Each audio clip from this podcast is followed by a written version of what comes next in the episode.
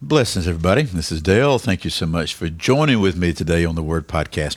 We continue through our examination of the book of James. We're in the last chapter. This is James chapter 5. And uh, let's pick up where we were uh, last time together. We, we were in verse 13. We actually went through, through verse 13 through 15, I think.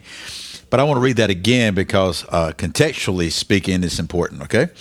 So, James 5, verse 13 says this Is anyone among you suffering, then he must pray. Is anyone cheerful? He's to sing praises. Is anyone among you sick? Then he must call for the elders of the church, and they are to pray over him, anointing him with oil in the name of the Lord. And the prayer offered in faith will restore the one who is sick, and the Lord will raise him up. And if he's committed sins, they will be forgiven him. So we saw this in the last episode, but what he's saying, hey, are there situations here? And James may or may not have known of these things, okay, what's occurring here. He says, so if you're suffering, what you need to do is pray. If you're cheerful, in other words, there's not suffering in your life, then thank the Lord. Sing praise to God. Is there anyone among you sick? Then, for somebody sick, get that person who's sick to call upon the elders of the church and have them pray over him, anointing with oil in the name of the Lord. And again, I think it's interesting that you find that there is going to be suffering, there's going to be cheerfulness, there's going to be sickness. So often, in various portions of the body Christ, teaches that if you're really a true believer and you're living the way you're supposed to, that there won't be suffering or that there won't be sickness or you'll always be cheerful. And that's not what the balance of the scripture tells us. Verse 15 says, The prayer that is offered in faith okay, we'll restore the sick and we'll raise him up. And if he's committed any sins, these sins will be forgiven him. Now, verse 16, where we pick up today. Therefore, so in light of all this, therefore, confess your sins to one another and pray for one another so that you may be healed. The effective prayer of a righteous man can accomplish much. So there's something, uh, several things really interesting right here that we are called to confess our sins to one another. We are called to pray for one another and to pray for one another that he may be healed. Uh, apparently, unconfessed sin can be a barrier to some things, okay? Can be a barrier to healing, can precipitate illness and sickness. Now, this confessing your sin to one another, this isn't the type of thing to where uh, sometimes people say, well, everything that you have to do, you have to confess before everybody. No, I think there's wisdom in the midst of this, and I know the Spirit will guide us if we will pay attention and if we'll simply ask. We uh, confess and repent in the realm and within the circle of where the offense took place. And so if I offended a brother by something that happened privately, then we confess to one another and say, okay, we did this right here. If it's in a larger circle, then we confess within that same larger circle. The whole point is that relationship would not be fragmented. Okay, the whole point that forgiveness is sought.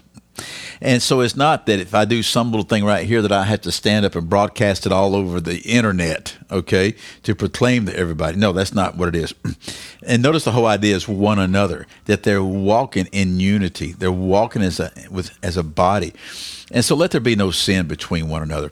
Why is that? Because the effective prayer of a righteous man can accomplish much. And then he gives an example of that he gives an example of it, and, and this is great. So let me just read it, then we'll talk a little bit about it. This is James 5, verse 17. Here's the example Elijah was a man with a nature like ours, and he prayed earnestly that it would not rain. And it did not rain on the earth for three years and six months. Then he prayed again, and the sky poured rain, and the earth produced its fruit so a little uh, how many sentences that? Two sen- two uh, verses. Okay two verse uh, example here. And i tell you what we may do that on the next episode too. We may go back and actually read that story about elijah because it's really very interesting. But uh, if it wasn't for what we have here in the new testament we wouldn't understand all this given about him in the old testament. If you just read the old testament you wouldn't understand what's happening what's going on. Here's what I want us to take away from today. It says that Elijah was a man with a nature like ours he was a man just like us. Okay? He was no nothing. Sometimes we look at these folks and think they're super special, and they're exceptional, and they're one-off creations of God, and they're not like us. That's totally not true. He was a man with a nature like ours. And he prayed earnestly that it would not rain, and it did not rain on the earth for three years and six months. Well, why in the world would he pray that it would not rain? What would precipitate that? what would initiate that? And uh, when you go back and look at the story, I'll tell you a little bit about it, and perhaps we will examine it. Uh, he just appears. He appears out of nowhere, and he goes for the king and says, "It's not going to rain until I say it's going to rain." Well, what, what type of spiritual arrogance is that, right? Well, the reason is that God had said in His Word that if the people of Israel and if the leadership, of the kings, etc., if they turned away from God, if they did things they shouldn't do, that God would uh, turn the sky to brass and the land to iron, or the other way around. In other words, it would be dry. No rain would come.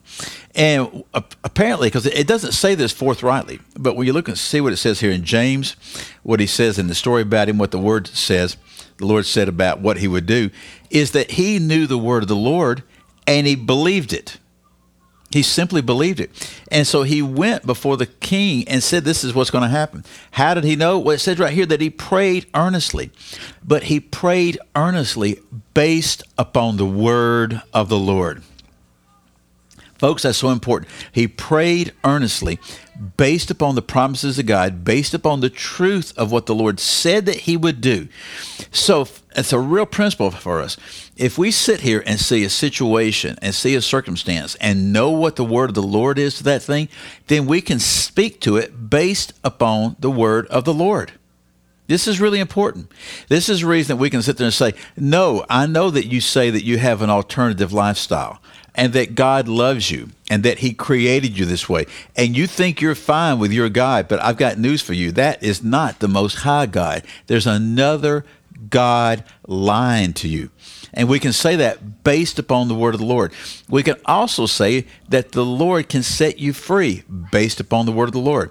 But notice what Elijah did. He prayed earnestly. In other words, he really pursued this, and it didn't rain for three years and six months. And then he prayed again after everything happened when we see the story, and he prayed again, and the sky poured rain, and the earth produced its fruit. And again, he, he prayed based upon the word of the Lord. And when you see how it happened, uh, particularly the restoration one here, it wasn't just this little, okay, God, uh, you proved this right here, so go ahead and let it rain. He had to do the same thing. He had to pray earnestly. So, what's the picture for us? What's the principle for us? Folks, if we pray earnestly, if we pray based upon the word of the Lord, if we live with one another in the way we're supposed to, what he just said here, confessing sins to one another, abiding in the Lord, then the effective prayer of a righteous man can accomplish much. You want an effective prayer of a righteous man? Consider Elijah and do likewise some serious stuff right here for us to consider, folks. I think it will totally transform the way we pray.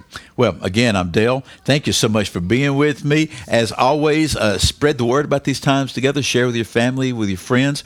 Also, check things out on my website. You can see the daily blog there, the daily podcast is there, uh, the weekly Bible studies are there, and it's also a place where you can help support these times if the Lord moves upon your heart. I'll see you next time.